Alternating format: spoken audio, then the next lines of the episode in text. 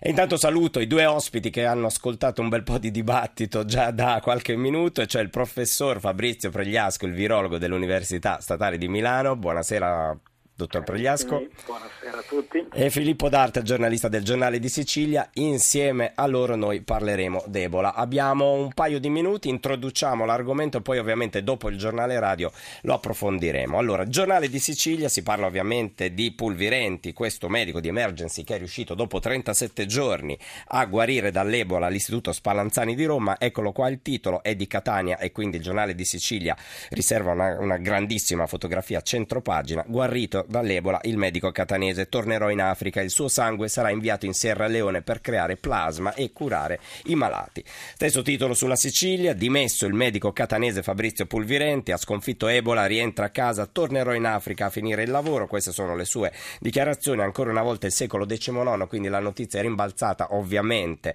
a Genova, ha sconfitto l'Ebola, tornerò in Africa, il medico Fabrizio Pulvirenti è guarito e dimesso, ancora una volta ho battuto l'Ebola. Questo insomma è un po' il titolo che troviamo un po' ovunque. Una domanda in un minuto, dottor Pregliasco, perché i numeri parlano un po' da soli, nel senso che oltre la metà anche delle persone che si sono infettate in Africa e poi sono sopravvissute, perché io guardavo i dati dell'O M S, diciannovemilasettecento contagiati, settemilaseicentonovantatré, che è comunque una cifra enorme, i morti, però oltre la metà è sopravvissuta. È cambiato il virus?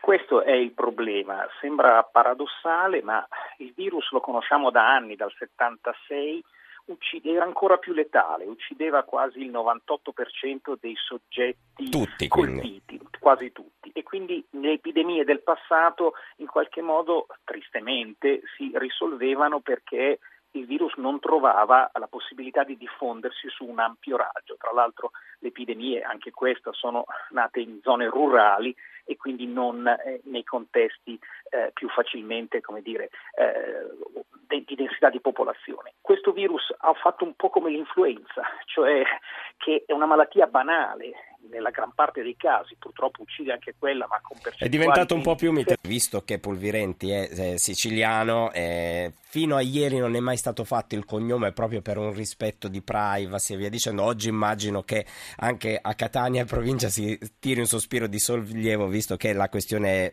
finita. Beh, devo dire sì, soprattutto dopo le notizie che arrivavano dall'ospedale Spallanzani sulla sua degenza, e ci sono stati momenti veramente difficili.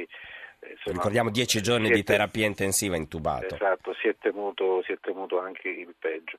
Eh, però lui, devo dire che ce, ce l'ha fatta, e questo dimostra eh, la bellezza di questa persona, che io eh, giustamente non considero un eroe, ma la bellezza dell'uomo e del medico, dell'uomo perché è uno come noi, è uno sposato, con figlia, la sua vita, il suo lavoro, e, e però e proprio, proprio oggi ha ribadito: io me ne torno in Africa, vado a fare il medico lì e non certamente eh, il medico, eh, se, mi, se mi fate passe, passare l'espressione eh, da salotto, ma un medico che va lì e che vede morte, disperazione. Lo ha raccontato proprio al Giornale di Sicilia con parole drammatiche, perché lui da una parte dice: ho visto morire tantissime persone, però so, io gioisco quando invece eh, vedo guarire queste persone. Il mio lavoro è questo, è semplicemente ciò che mi rende felice, quindi la bellezza del fare il medico in condizioni estreme.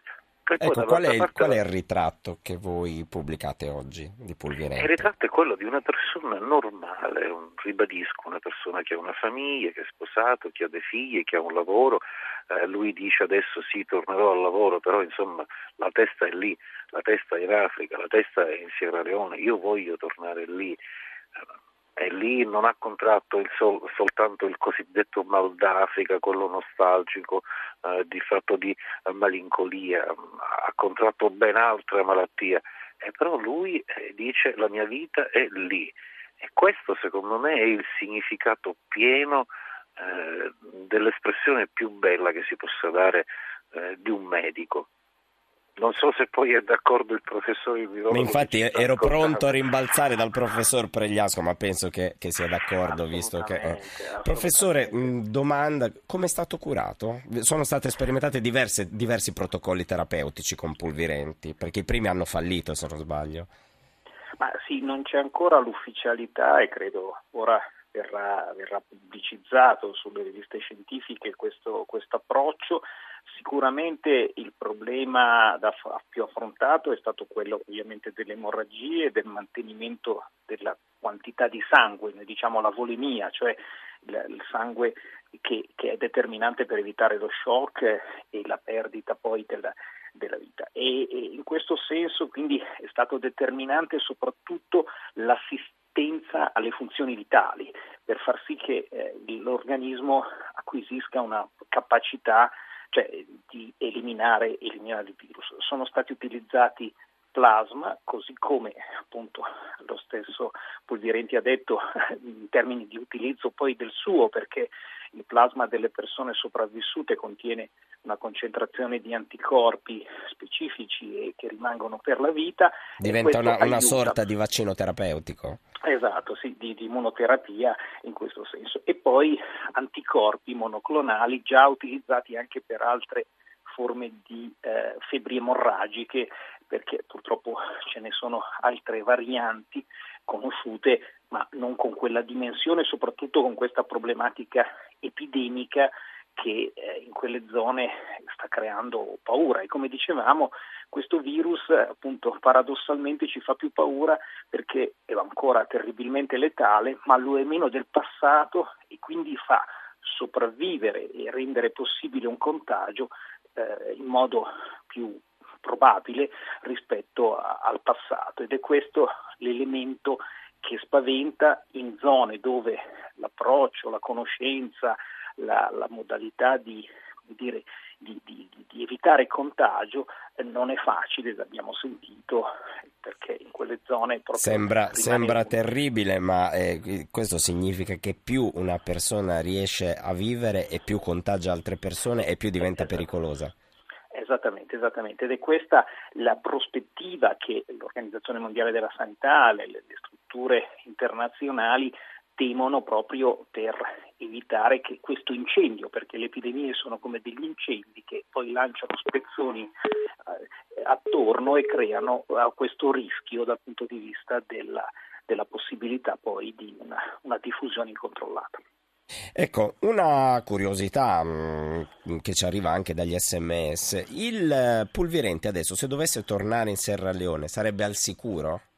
Sì, lui è un so- sopravvissuto, ha anticorpi di memoria, come si dice, che eh, fanno sì che eh, non possa reinfettarsi e, e, e quindi in qualche modo è, è protetto. Lo ha fatto però ovviamente con un grave rischio della, della sua salute, proprio perché questa malattia ha un'azione pesante in termini di, di danno proprio per queste forme emorragiche che rovinano non solo il sangue come tale, ma soprattutto gli organi e, e quindi la funzionalità.